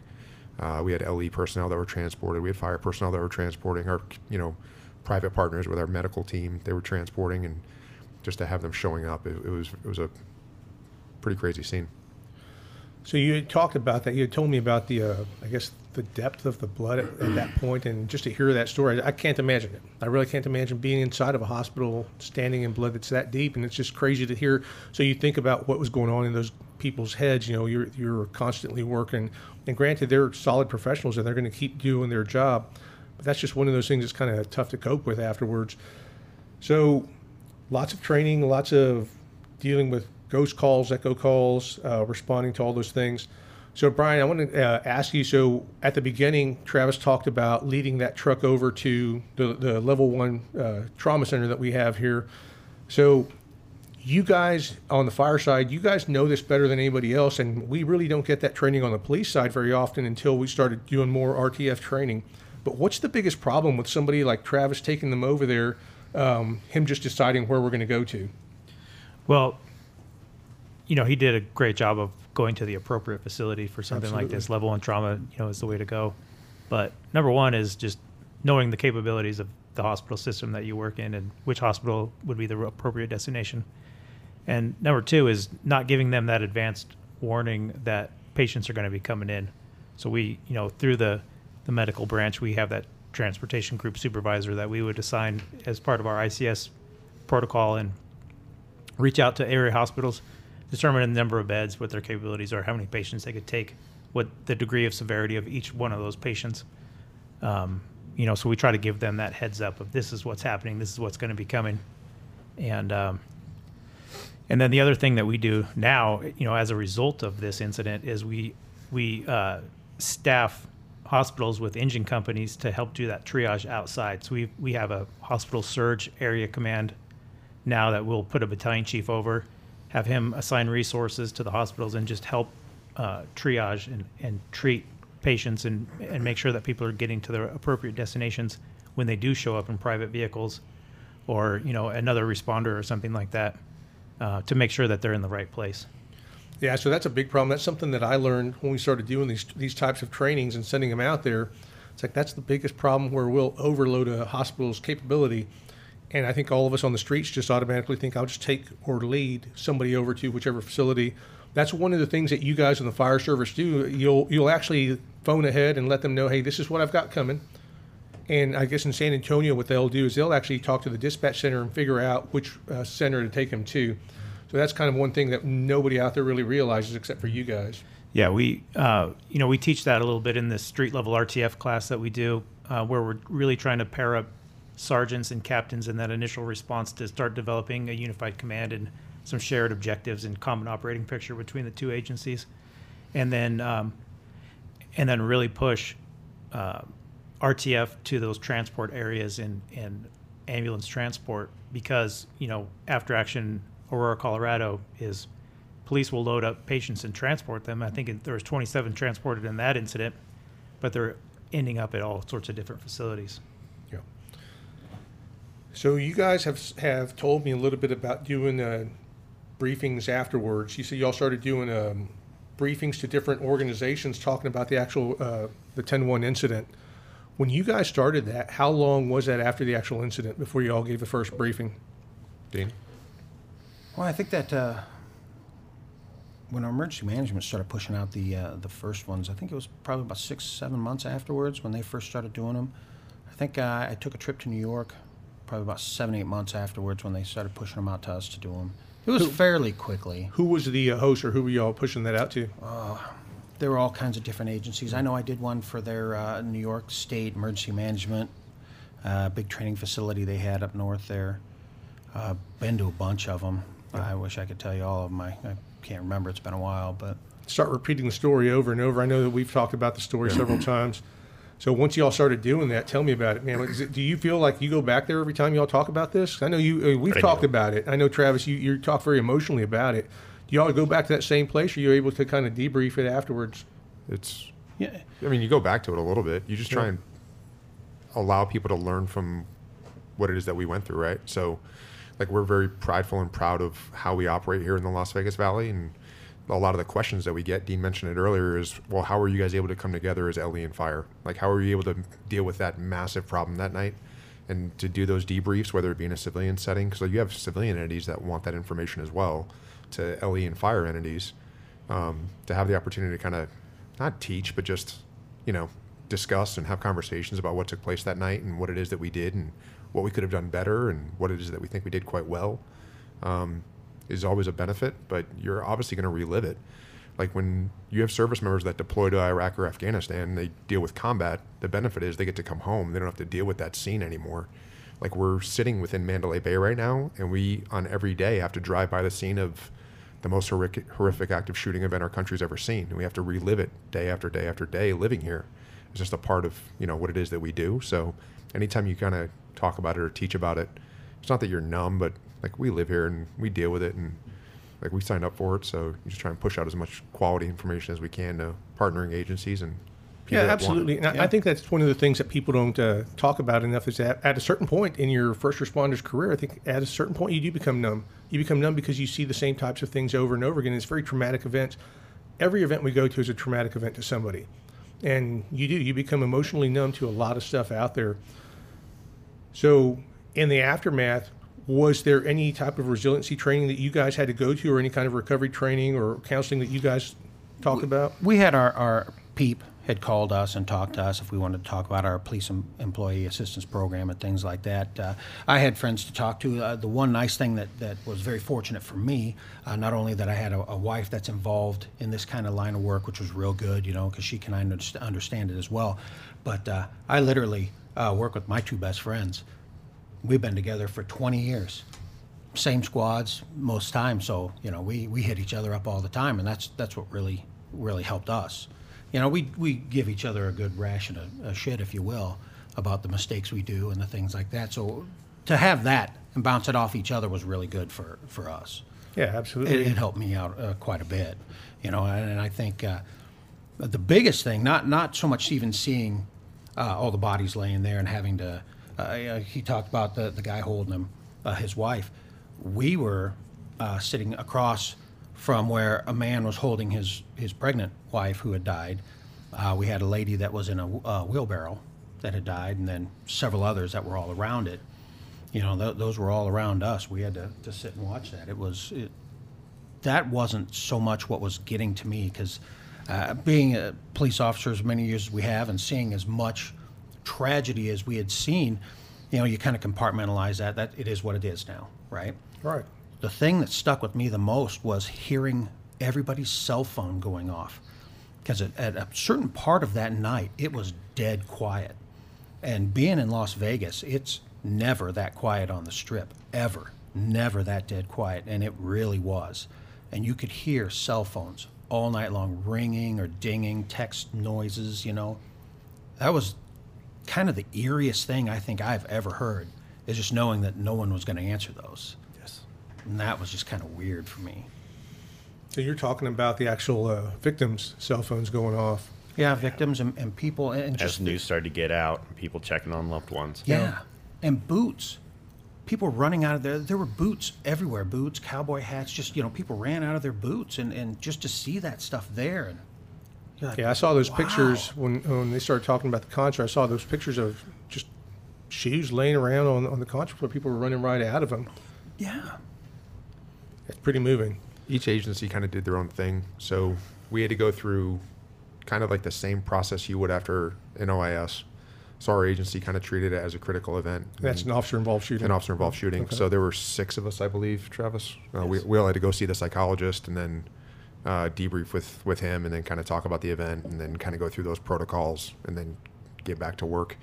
Um, our major at the time did a pretty good, a very good job um, of trying to, hey guys, you're not coming back to work. Like we had all worked that event, didn't get relieved, um, like Dean and Bobby had mentioned, till you know early hours of the morning, and then we were all back on shift. I was back on shift at 1400 because every you know all hands on deck, and then my major was like, uh, no, no, you're good. Like you're gonna go home and decompress and kind of go see the shrink and kind of work through that process, and didn't allow some of us that were down there, um, you know, in and around close proximity to the fairgrounds to come back to work right away. So That's a that's very uncommon. It's very uncommon for uh, those stories to actually happen. Um, did you find those protocols actually useful to you? Do you all do you all actually go back and talk about that afterwards? I've talked about it. I was uh, to say I was mildly upset would be an egregious understatement that he didn't allow me to come back to work. Um, you've got every other police officer, firefighter, you know, EMT in the valley working that day, trying to you know work through this problem, and then here I am getting told I have to go sit on a couch and talk to somebody I don't want to talk to about feelings or whatever, and it's Yeah. just like, no, that's not what I want to do. I want to go help out and go do something. It yeah, I think that's was- the call from the, from most of us. We want to get back in the game and get after it, um, and also most of us will take the tough guy road and, and kind of uh, say we really don't need to do that right now. Totally understandable. What were you going, Brian? You had something? Yeah, uh, our department brought everyone into the training center that had worked that event that night uh, for kind of a critical incident stress debrief. So even these guys that had been up all night long dealing with the aftermath of this, they brought everybody in at relief uh, 0800 and just, you know, quick rundown of, hey, that was an extraordinary event. Hope everyone's doing okay, and just kind of had everybody talk through it a little bit. Um, I know I, since I worked at kind of an off-strip station, um, they they did send a bunch of people home, and I ended up working that next day to cover somebody that you know would have been working a, that second 48, and then uh, you know the hardest part for me at the end of that was knowing that I hadn't responded to it, and then seeing all of my friends that had were affected by it, and you almost develop this like survivor's guilt almost of not being available for that call and, and being there and seeing the guys that are younger or newer to the job or just haven't developed the resiliency that you have of 15 years of seeing people messed up, you know, in every way imaginable and maybe not equipped. You know, I, I think I'm probably at this point I'm as messed up as I'm going to be, you know, they can't send anything else my way, you know, but, uh, you know, and just seeing your friends go through that struggle is, is really hard. That uh, I'll touch on that real quick. So Travis mentioned it earlier. So we had had some colleagues of ours that, you know, very explicitly stated afterwards that they were like, "Hey, they had the guilt of I'm only working a ramp. Like I'm only, I had nothing to do with the event. I was just on traffic." And then we had to have command go in and speak to them and be like, "Listen, like you holding a traffic post allowed eight ambulances to get from point of injury to, you know, to UMC trauma." you know, saving those people's lives, right? Like you may not have put the tourniquet on, you may not have done the medical interventions, but what it is that you did holding that ramp absolutely saved lives. So it helped to kind of work through that. But we had a lot of folks that were kind of in that same boat. Like, hey, I did not respond or I was off duty or whatever the case may be. And um, there was like a level of guilt or, you know, that they weren't able to get involved as much as they, you know, wanted to and have trained for. And just see their partners kind of go through that was, was pretty hard for a lot of folks. Yeah, absolutely. That's a that's a tough thing. So, training was a big has always been a big thing for you guys. I know that the Las Vegas area has been real big in training. So, how have you all changed up your training procedures or your prep for these types of events? So a lot of things that we've done, we get with these hotel casinos quite a bit. We have uh, uh, protocols we put in place with them as far as uh, go bags, Pathfinder program that we put together with them that we're working on. Can you explain the go bags? What you're talking about? So um, part of our go bags, uh, we have them in every hotel casino. They uh, have things like keys, access cards, things to everything. So we can get into anything. You know as well as I do, Murphy's Law says that a bad guy can get into a spot, and for some reason we won't be able to get in that spot. So we have access to everything in there. Uh, they have maps of in, inside the facilities. Nothing real technical, just an overlay, so we can have an idea of where we're going. If someone calls out a room or, or a, an area of that hotel casino, we know how to get to it or have a, a general layout of it. Um, a list of hazards that are inside there. Uh, nothing small like little cabinets full of stuff, but big hazards that we need to know about. I joke around a lot, and it's kind of like the hunt for Red October. I need to know where things are inside there that don't react well to bullets. That's what we want to put on these these uh, go bags. Uh, we like to let um, uh, some of the uh, outside uh, security guards have s- access to things like that. So as we arrive, our officers can grab those and have comms inside the, the hotel casino to get there. Uh, communications is delayed all the time. You know, it's got to go from them to our dispatch back out to us, and that takes time. Well, if we have direct communication with them, it's it's easier for us, quicker. That's we're looking at things like that. That's part of the go bags that we're looking at. So comms is definitely a problem, I guess, around the world. Comms is, is one of those problems that's hard to tackle. And for anybody that's ever stayed in any kind of a hotel uh, anywhere, especially these very big high-rise hotels, your your cell phone signal will disappear at most places. Well, pub, general public doesn't realize that the same thing happens to our uh, first responder radios that are high-dollar radios. So we have problems with comms inside of hotels. So you all have something set up. You know, you're trying to get around that problem. That's a that's a that's a big deal. But you talked about um, dispatchers and their level of professionalism and their ability. We all know that. I think uh, kind of to throw them in the rivalry with uh, cops and firefighters. We all have the rivalry with dispatch, um, and we have to tread lightly on that one, of course. But who dispatched in, in that type of an incident, like what you all were doing on on uh, 10-1? Everybody. Everybody was on it. So we have shared channels here within the Las Vegas Valley that we're still trying to work through the process of how we're going to implement that in the infancy of an event. But you're going to have Clark County Fire working their dispatch, Las Vegas Metropolitan Police working their dispatch, especially when you have an event channel and then obviously your area command channels. The Highway Patrol, we were working off our channels. So it can get very convoluted and kind of messy. Um, but you're all getting quality information. So when you have integrated teams, you can share that information back and forth. Just sometimes, like Dean mentioned, it gets delayed. So Highway Patrol may have gotten a very pertinent piece of information. Well, instead of going from officer to trooper, and it has to go from trooper to dispatch, dispatch to dispatch, dispatch to officer. So there's that delay, which is unfortunate sometimes. Uh, but when you work with encrypted channels, it's just something that you kind of have to work around until you're all on the, sh- the same shared comms. So it's What's the big changes that you've seen in the uh, fireside training, uh, Brian? You know, I think I don't know about changes. I think it's just having to continually do it, have it be a point of emphasis because everyone has their annual stuff that they have to hit. It- you know, and how do you carve out time when you have all of these certifications and requirements to to have a certain amount of training in you know this category or that, you know, but then still make time for the other things that are important. And if, and if you're going to make it an annual refresher, you know, that has to be on the calendar for the annual block or, or something like that. So it's just, you know, we're constantly getting new guys in that haven't had this over years, you know, and, and we just did a survey. Uh, 40% of our guys have never had any RTF training. And this was only, you know, three and a half years ago, but we're a young department and we're constantly getting younger. You know, our company officers are promoting, you know, young and, and so it's just trying to carve out that time to just continue to hit these, the basics, you know, and just push forward with that. I think one of the biggest changes you'll see, Eddie, and I don't want to speak for fire, but like they're present every day. Yeah. Like in our office, you're going to see your fire captain every single day. You're going to see Captain Eric Jones from City Fire every day.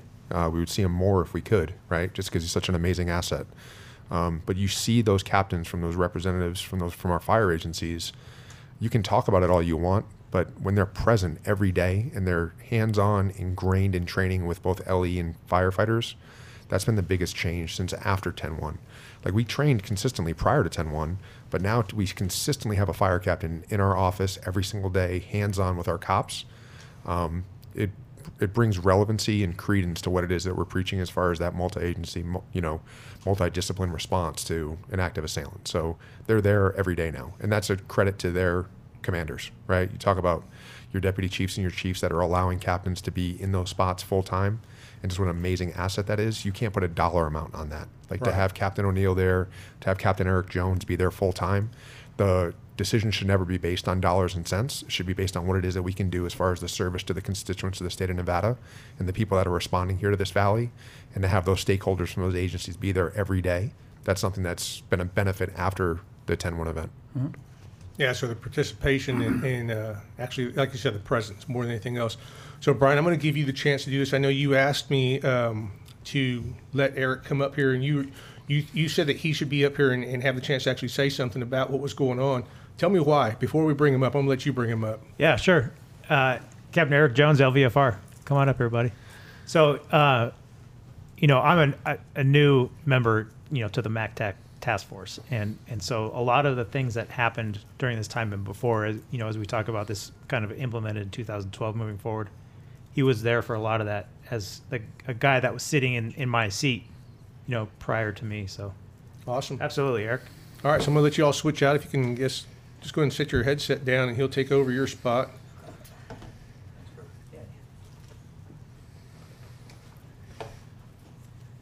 Eric, I appreciate you uh, patiently waiting, hanging out. We wanted to get you in here. Um, tell us a little bit about you. Uh, my name is Eric Jones. Uh, I've been with Las Vegas Fire and Rescue for uh, 19, o- a little over 19 years.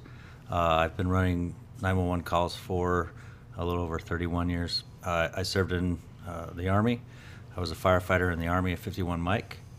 Uh, did that in Fort Wainwright, Alaska, and uh, Fairbanks. So, Arctic firefighting is a lot of fun. Wow. Um, before that, I was in Los Angeles. Uh, worked for a private MS company uh, as an EMT and a paramedic as well. So, So medical was your was your pursuit. You liked medical. yes, sir. So tell me about your involvement. Uh, tell me about what was going on with you in your life during the night of the 10-1 incident. So I actually wasn't on duty that night. Okay. Uh, so uh, my dad actually called me and told me about it, and then uh, I started watching it on the news and make phone calls and talk to some folks that uh, I could about what was going on. So Your big involvement in this group here, and, and it's a pretty big group, but your big involvement here has a lot to do with the training side, right? yes, sir. So tell me a little bit about the training and, and what part you take in it, and, and I guess how you've changed things up. So uh, I've been working with uh, the MacTac section, uh, Bobby, Dean, and Bert, um, since probably about 2012. Um, I did a lot of that uh, uh, because I saw the need for it uh, on our side. Uh, the county uh, was a little quicker to jump on board with the MacTac program as far as uh, integrating their folks uh, to it. Um, so for our agency, uh, there was a few of us that took interest as well, but we kind of had to do it on our own time, which wasn't a big deal. We were happy to do that. So I was able to be part of the the group that developed the uh, RTF program uh, with Dean and, and Bobby and, and Bert and uh, all the agencies across the valley. Uh, so that was a big part of where I got my start in it. And then from there, uh, obviously, continued with the training piece, getting involved with drills, setting up drills, um, learning the program, learning the policy, being a part of that policy uh, work group, um, and just going from there. And then eventually, we our agency uh, put forth a, a position, law enforcement liaison officer position.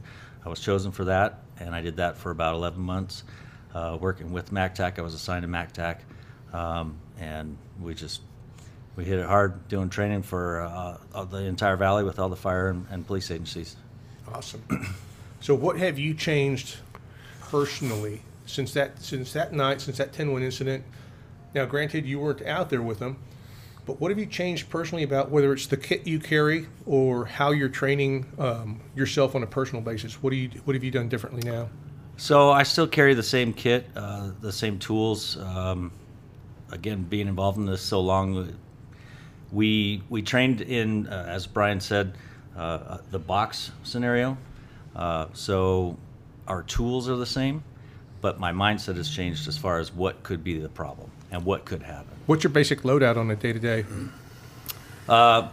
Being on the fire engine, we have uh, advanced life support equipment, so I only carry an extra tourniquet personally, um, but otherwise it's uh, the same gear that we would on any of our other vehicles. So, have you guys taken any steps, uh, especially on the fire side? Have you all done anything um, special to start training families? Like, have you all sp- spent more time training your family at home, spending more time doing drills with the with your kids or with your family? So uh, I had a company for a little while where I trained law enforcement officers in tactical medicine or patrol medicine, uh, and my family was involved with that. So I did uh, quite a bit of training with them, uh, and then they were incorporated in that uh, training of law enforcement officers.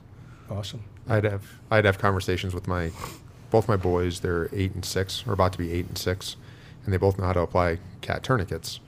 And I'd have conversations with both of their instructors, right? Because if one goes to kindergarten, the other's in second grade, about why they have tourniquets in their backpacks, and they have ballistic backpacks, right? So like, so those are things that Just like all the other kids. not like not like not, Right. not like Right. not like all the other With kids, right? So, but it started off as a game, obviously, and you know, hey, can you tie this, you know, around daddy's leg, and then kind of working through like how to work the windlass and how to apply a tourniquet properly, and it kind of speaks to where we are as a society that it's kind of tragic. You have to teach a six-year-old how to apply a tourniquet. Um, it's not something that you would ever envision wanting to have to do as a father, uh, but to have those conversations about what happens if a bad person comes into your classroom, like what do you do, and you know, how do you go ahead and stop a, a leg bleed, or how do you do that? Like it's things that you know you have to have those open levels of conversation, especially with educators. Um, you know, you hear stories obviously of Sandy Hook and you know what options children do have, especially at that age. And if I'm going to allow you to, you know, look over my children's well-being for those seven, eight hours a day, I want to make sure that you know we're capable enough to go ahead and teach them how to save lives or, or get out of there as quickly as they can, rather than, you know, kind of hide in a corner or hide under a desk and, and wait to be executed. So it's it's unfortunate you have to have those talks with children of that age, but if it helps save a life, then it is what it is. Yeah, no, absolutely. And I think we, uh, we as the first responders and as the uh, parents, you know, the leaders of your family, you guys have to kind of take steps to do that. We do that. I know my kids can, my kids can do tourniquet drills. They do shoot and move drills. They do cover and uh, cover and move drills.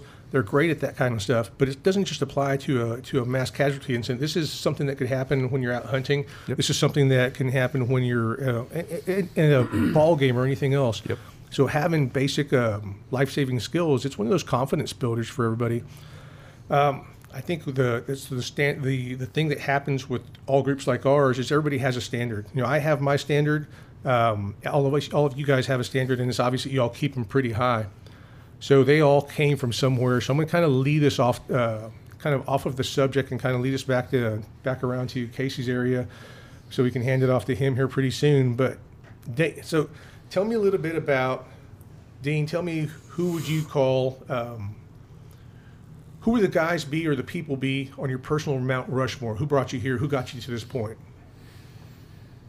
Well, there's a couple people. I, I guess uh, as far as where I'm at today, um, my grandfather was probably a big one. He was one that that uh, I always looked up to. He served in World War II and and uh, down to earth Italian guy. He uh, won the Silver Star in uh, World War II, saving some people in a tank running across a field, getting shot. I got hit and shot in, in World War II, and then uh, came back and was working in a field, and a guy had shot and killed a cop. And and uh, as my grandpa was working in a field, he uh, guy held a gun to his head and said, "You're taking me somewhere." And got in a truck with my grandpa, and as we were driving up the field or up the the road, grandpa was like, "No, you're not." And got in a fight with him, shot my grandpa in the head. He lived through that. That was when I was one. Uh, he lived through that. And then when I became a cop, I mean, he, my grandfather grew me up. He taught me everything. And I remember I told him, I said, Grandpa, I'm going to be a cop. He goes, Look at me, Dean. He says, Don't you go out there being no damn hero. He says, Don't get shot. It don't feel good. I said, Well, I don't. don't.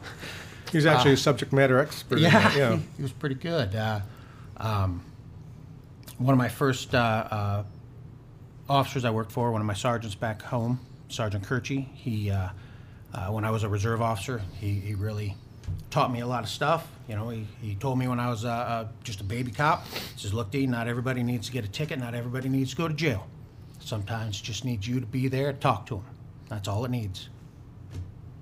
That kind of was up there for me. I'm like, all right, I get it. Great advice. I understand. Uh, just other officers throughout the years, just meeting people that have taught me how to, you know, you don't have to be that asshole every day. Sometimes you do, sometimes you don't. Th- Those have kind of been what's what's been important to me through Yeah. my life. That makes sense. All right, Eric. So tell me about the best trainer that you've had along the way, or best training, uh, I guess, class. Well, that's tough. There's a lot. Um, I was fortunate enough to go to the International School of Tactical Medicine in California. Uh, I also went to uh, another class down in San Diego. Um, I can't think of the name of the company now, but uh, they do props uh, for movies and they train a lot of uh, SF folks down there. Um, and they have a whole village set up that looks like somewhere in the Middle East. Um, and that was excellent training. They they hired amputees. Uh, they had these blood systems that would bleed, and so the tactical medicine piece of that, um, treating someone while there's automatic gunfire and they would shoot RPGs at us and uh, all sorts of things like that with real life smells and um, the actors did a great job. So just great immersive training uh, with that with all those distractors. Uh, so that was a great program. I have to look it up, and I feel bad I forget their name. But International School of Tactical Medicine also did a great job. Uh, very similar type training, uh, a little more in depth than the other one, uh, but it was just a different style of class. Wow. Okay. So, where do you go? I guess when you go to books or podcasts or trainers, what's your go-to? Um, I don't listen to a lot of podcasts. Sure. This is odd talking on a podcast. Yeah. so, where you're first? Uh, so I go on the internet quite a bit. Uh, we also have uh, quite a bit of uh, programs uh, for our agency, um, different uh, learning platforms on online. Um, but gosh, think of a. Uh, I can't. I can't think of a one to give you over another right now. I apologize. That, that's okay. Just be prepared because Eddie's got a whole bunch of other questions that got you're plenty probably not prepared for. and I will circle back. Okay. Yes. All right. So, what's one of the things that you think uh, going forward, Travis? What's one of the, I guess the, the lessons or one of the messages you want to push out to the public to tell them about what happened that day, or what, what it is about training and, and the job in general? I would say if we didn't learn anything else from that night, as far as being just a member of this community, is not just being in law enforcement, being a firefighter a paramedic. It is up to every member of this community to have that life saving training, even to a minimal level, to apply a tourniquet, stop bleeding, perform CPR, because we saw these heroic acts throughout that night. Your average person saved more lives than anybody sitting in this room that night. When you hear these stories of heroism, I mean, I saw one story where a young kid, 17 years old, I think, shot in the neck and he saved five people. I saved one person uh, and I was paid to be out there. Yeah, that's pretty incredible stuff. I like that message. Jake, Sir, tell me about your best car chase. I'm not allowed to discuss Oh, come the P word. You can't say pursuit. Can't say pursuit. You can't say it anymore. Attempt to overtake. Attempt to overtake. Yeah, attempt to overtake. Um, with the highway patrol, we've had a lot, so no more that's any more impactful than what every other agency is dealing with across the valley. And um, you know, we've had some pretty impactful ones. Thankfully, no one's been been hurt in the pursuits I've been involved with. Uh, we've been able to catch some. Some have gotten away. It's it's just the nature of law enforcement, kind of with what we're dealing with now. And Yeah, absolutely. um, but we've had some pretty impactful ones when Travis and I first were working graveyards together. Um, some ones that went the length of the valley with some pretty violent offenders, and based with some of our partnerships, we had Metro help us out on quite a number of them, and utilizing canine assets and air assets, and trying to get those folks uh, meeting the corrections officers that they needed to meet. We were able to kind of facilitate that after those those pursuits. I can think of one where I know Jake was responding code to me where I was in my in a pretty nasty fight myself, and he happened to have a ride along that night, and I think Jake was coming to me at a very high rate of speed, and I believe that ride along is still in therapy. But uh, yeah, we had some exciting nights, and I remember Jake being not close to me, but being there very quickly. Crown Vics, you can, you can push them pretty hard. They hold well- up pretty well. Yeah. corner, they corner like they're on rails. That's Yeah, right. Yeah, exactly. That's it. They hold up. They hold up quite well. All right, Dean, tell me about the most famous person you've had any police interaction with. I don't know if I'm allowed to talk about that one. to tell you All the right, we can truth. we I can think- pass by I that one. I think didn't mean to throw you on the, might didn't mean to put you on the still be- spot. Still be in uh, litigation. How about just tell me about the incident and not the person?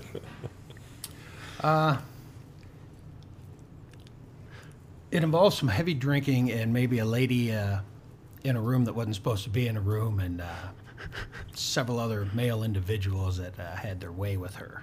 I got you. And he was um, a singer. Got you. Totally understand it, Yeah. man.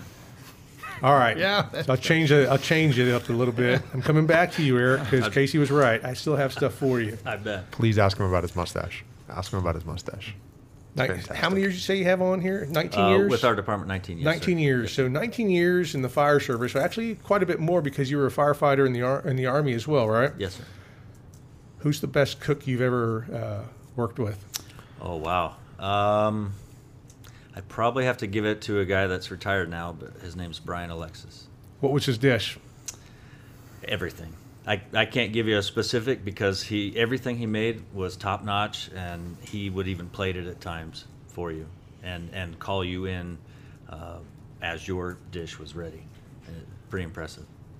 There's a lot of good cooks. Don't get me wrong, but It was a chill. Hold, Oh, hold on, let me I let, totally let me believe change you. cameras to uh, to Jake just so he can confirm that that actually happens at a fire department. It does happen at a fire department, Yeah, that's it do- right. it does happen at a fire department. That's it. We joke. We joke a lot. Cops and firefighters. We joke a lot. But you want the best meal, that's where you're going to find it. Well, there's a 7-Eleven off of Sahara that will plate our hot dogs for law enforcement. Nice. Yeah, they're very good. They're very good. They warm your buns too. It's true. It's true. It's That's a- fantastic. good- That's a very good uh, information. All right. Favorite book, Jake? Uh, I don't know. There's a lot. I read a lot. Mitch Albom books are good, and obviously, you know, as a cop, you're always stuck reading, you know, a lot of the Jocko stuff, and you know, Dave Grossman, obviously, and kind of things that are impactful. Um, Motivational books. Just leadership books. Yeah. Right. Like in law enforcement, you're a leader whether you want to be or not. So learning how to speak to people and how to articulate your message, whether you're conveying it to subordinates to your command team or whether it be to the general public, I think is extremely important. So trying to get better at that every day and being a student of this game, I think is extremely important. So whatever you can do to kind of read up on that is, if you're not doing that, you're doing your community a disservice. So a lot of times in any field, people get complacent. So to read books, you know, like Jocko or Colonel Dave Grossman, it's it's just enhancing your skill set. And there's a reason why doctors practice medicine and lawyers practice law. You know, cops, we should be practicing our field and always continually striving to get better. So a lot of that comes with self-education. Sure, absolutely. Travis, Dean, best books, favorite podcasts, favorite s- speakers. I completely agree with everything that Jake was just saying uh, about that, but uh, my favorite book's probably something called Blood, Sweat, and Tears, and it's about being an amateur golf golfer breaking into the the PGA and and the the after hours of that lifestyle. But entertaining read, but yeah, I guess it's not as appropriate for the this environment. Yeah, but it's something that breaks you away. something that uh, that's that's what you use. Yeah, man, absolutely. You got, you got to have a you got to have a separation from the the day to day life of our of our grind, and you have to have something. Dean, Well, I'm actually more of a movie guy. tell me about it. not not much of a, uh, a, a book reader. However, I did read book Chuck Yeager's book uh, years ago, and um, a couple things stuck with me. And, and one of the biggest things was a line where he says, "You do it what you can for as long as you can, and when you can't, you don't you don't quit. You just back up and take another path and continue on." And it was just kind of stuck with me, you know. And I always kind of looked up to the guy. They uh, just just the whole fact that that. Uh, you know, he never really finished high school, so they say. He got his GED, and he never went to college. And they're like, ah, you'll you'll never be a NASA astronaut. And wow, look who he was. yeah. Yeah, NASA kind of missed a ball on that one, as far as I'm concerned. And you know, he's an amazing was a was an amazing man. sure, You absolutely. know, so that was it. Other than that, man, Raiders of the Lost Ark. Let's go. Come on, let's do this thing. Every day you can watch Right? that one. I could watch that movie a billion times. I love it. Casey, what do you think? What do you have for him? No, uh, I think we touched on a lot of really good subjects, and I really appreciate everything that's going on because I'm just the guy sitting here listening and making sure everybody's going to be able to hear you. Um, Jake, I want to address something with you because it's obviously that you're embedded with a distinctive training environment that's specific to this valley, and you're surrounded by people that you've done this with. And you've also traveled across the United States with ALERRT to, to train other people. Can you give me some similarities and differences of what you've experienced here and what you experience elsewhere? Because this is a big metropolitan area. Eddie and I came from you know big metroplexes and stuff like that. We talked a little bit about MacTac, you know, you know where it works for small cities and you know small departments and stuff like that. But tell me some of your experiences about that because I think a lot of people listening are listening to this story about what happened here and we talked about how you know training beforehand and how it's going to be impacted later. Give me some experience on that. As far as similarities go, I think that the pardon me, the level of professionalism that you find here within the Las Vegas Valley and the level of commitment and the willingness to go ahead and give up things within your personal lives to enhance those that you work with, um, you find within the adjunct community with ALERRT, right? So as far as similarities go, like when we travel with ALERRT, right? What am I giving up? I'm giving up time with my family. I'm giving up time with my agency. I'm giving up time with people that I care about. Well, the people that are sitting at this table do that every day. Like Dean, Burt, and Bobby have been doing it for a decade with with Metro and giving up their weekends and giving up their time and not being able to go to kids' birthdays and not being able to do all those things. But if it's important for you to train those that you work with in that level of professionalism and commitment, it's something that you find here in the valley and it's something that I've experienced with ALERRT, right? So it's it's if you're committed to the job, I think that you'll see that across fire, LE, EMS, it doesn't matter. So like I've been extremely fortunate to be a part of that community, right? Like to have these guys that didn't have to be like, hey, let's welcome in a state trooper, or, you know, let's let's bring other people into the mix, and to have the relationships with our fire captains and our fire partners. I'm fortunate enough, and I say it pretty consistently, to surround myself with people who know more than I do, right? Like these two gentlemen right here, as far as what they've done in the valley, have forgotten more about active assailant response than I've learned to this point and I get the benefit to go ahead and learn off of them on a pretty consistent and daily basis, right? And it's not about pay grade or rank or what you can pin on your collar, stars and bars or bugles. It's just about the message and how you can deliver it, and that is very similar. Whether I'm in Sanford, Florida, or you know, Ohio or Connecticut, or here within the Las Vegas Valley, like professionals are going to act professional and they're going to go ahead and convey that message. So it's it's extremely similar. Also, the desire to want to learn. Um, every cop, firefighter, EMS, anybody that's in this types of professions, they want to do their job at a high level. They want to be trained. They want to receive instruction so that they can go out and serve their communities. Um, just try and provide it in a manner in which is conducive for them to learn. You know, and it's, it's, whether, like I said, it's a traveling show or it's here local, um, there's a lot of similarities. So. Dean, what you got? I just wanted to kind of get on with that too. That uh, some of the stuff that Jake brings as well from what he sees across the, the country, we like to to bring in here as well. You know, it's not just about what we teach here. We we're open to bringing in anything. I mean, we just want to make it better. That's what we want to do, and, and I think that happens across the country. And I would be extremely remiss if I didn't mention a couple people that were extremely significant to um, our program here, MacTac itself. Uh, the first one is Alyn Beck. Alyn Beck was uh, one of the first ones that helped start this program. Uh, when it first started, it was just Alyn and I and, and uh, Joel Martin sitting inside a, a, little room to try to get this program started for this department. And um, unfortunately, Alyn was uh, gunned down uh, at CiCi's Pizza years ago in 2014. And then uh, the, the last is Adrian Crandall, who was on our team for a while. He, when we were sitting around one day, he's like, "Why aren't why aren't we working with the fire department? Like, what the hell are you talking about? He's like, what? We should be working with the fire department. Like, well, let's let's start looking at this. And that's kind of where the ball started rolling for us as far as uh, rescue task force. So to not mention them, I think would be a disservice to them. They, they really were the ones that, that um, have kind of helped us all get going on this. So I, sh- I should definitely mention them. Yeah. And I'll ask all y'all this: with him saying that, were y'all officers lower ranking at the time when y'all came up with this and then had to go through a chain of command to actually get that thing going? I don't think I can get any lower than I am right now.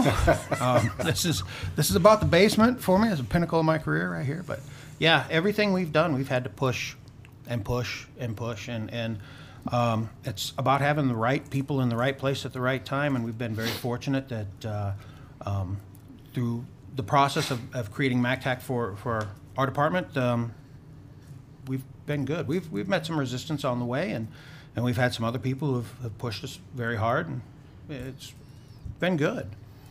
I mean, I don't I don't think anything's ever going to be easy. Sure.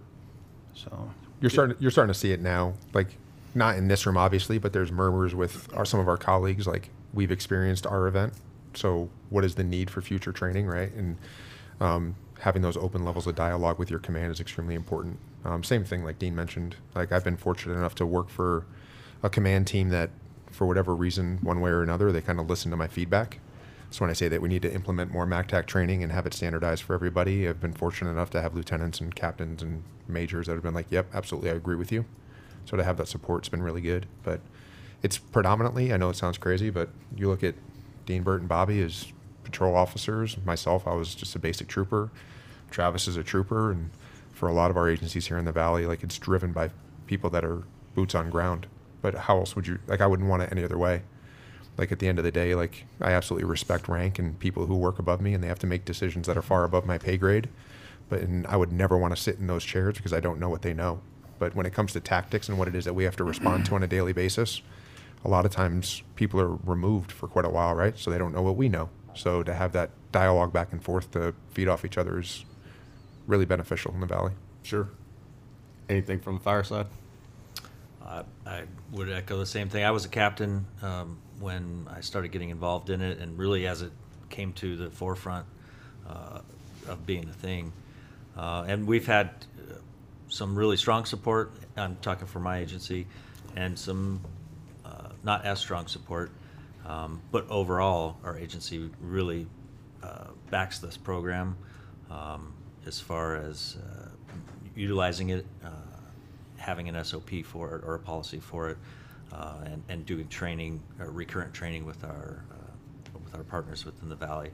Um, chief Cooper, our special operations chief, is, really pushes it hard um, and is a big proponent for it, and, and makes sure that it continues to be an ongoing thing with our agency, uh, and not just ours, but the partnership we share with the other uh, fire departments within the valley, uh, especially the county, because we run with them uh, more than any of the others. And Casey, if I can touch on something real quick. Like you talk about those partnering relationships, it's not just LE Fire and EMS. So you talk about critical incident management. We dispatch tow companies to every critical event we have now, and it's not predominantly to deal with offender vehicles or subject vehicles. It's to tow cops vehicles.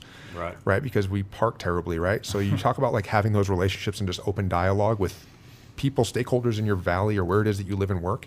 Whoever's listening to this, like if you're not reaching out to those people because you're too prideful or you- you're afraid to have those conversations, like like, please like reach out to those people and build those relationships. When we have a critical event, like we're going to dispatch tows to come assist us, whether it be ingress or egress or getting cops vehicles out of the way or whatever we need. And we didn't really think about that so much prior to 10-1 when you've got 600 cops coming in parking on center medians on Las Vegas Boulevard and parking wherever they could, but it's lessons learned. So um, those relationships are going to drive your response and the success or failure of your response. Those relationships and communication are going to kind of kind of dictate how successful you are.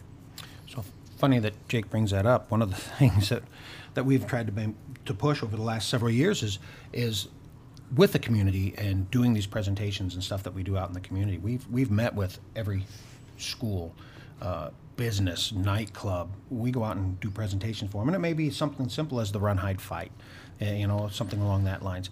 But we get with them, we do the mapping program for them so we know what their building looks like and, and, and have response to them. We push our PSU, our problem solving units, or our, our community oriented policing units out to them so they meet with them so they have an ownness into their response. So they know that, you know, those first few minutes, those critical minutes, you need to take care of yourself a little bit before we can even get there. You know, we want them, the, the businesses and, and the community of, of Vegas here itself, to be able to understand what our response is so they know what's coming and they can take care of those first critical minutes until we can get to them. Yeah, that's big. So we'll kind of close things off. We're coming up on the two-hour mark, and really appreciate all your time. Um, one of the things that we've done in the program is we've expanded into this uh, e-learning uh, side. In Casey's heading that up, so we've spoken a lot about the RTF model. If you uh, if you guys are in the uh, in our industry, in the first responder industry, or a fire guy, a, a police guy, one of the admin guys, if you want to learn a little bit more about RTF, the uh, Marty Adcock, who's one of our regional managers, um, he put together a great webinar, and it's loaded up on our on our website. You can find it over there. He has a great sit down with the Austin area guys and how they use the RTF model. Uh, in they have festival after festival after incident after incident, and it's been a it's been a great test run for pretty much anything that we've come up with. They've put it to good work, so we want to do that. Uh, I'll remind everybody, guys, all you guys, keep training, keep your standards high, and uh, keep keep doing what you're doing. We re- really appreciate you being here, Casey. Thanks, guys. We really appreciate it. Anything, anybody have anything else before we sign off? No, brother. Thanks you for for having having us. us. Thank you. Thanks, guys. Thanks, guys, and we are out.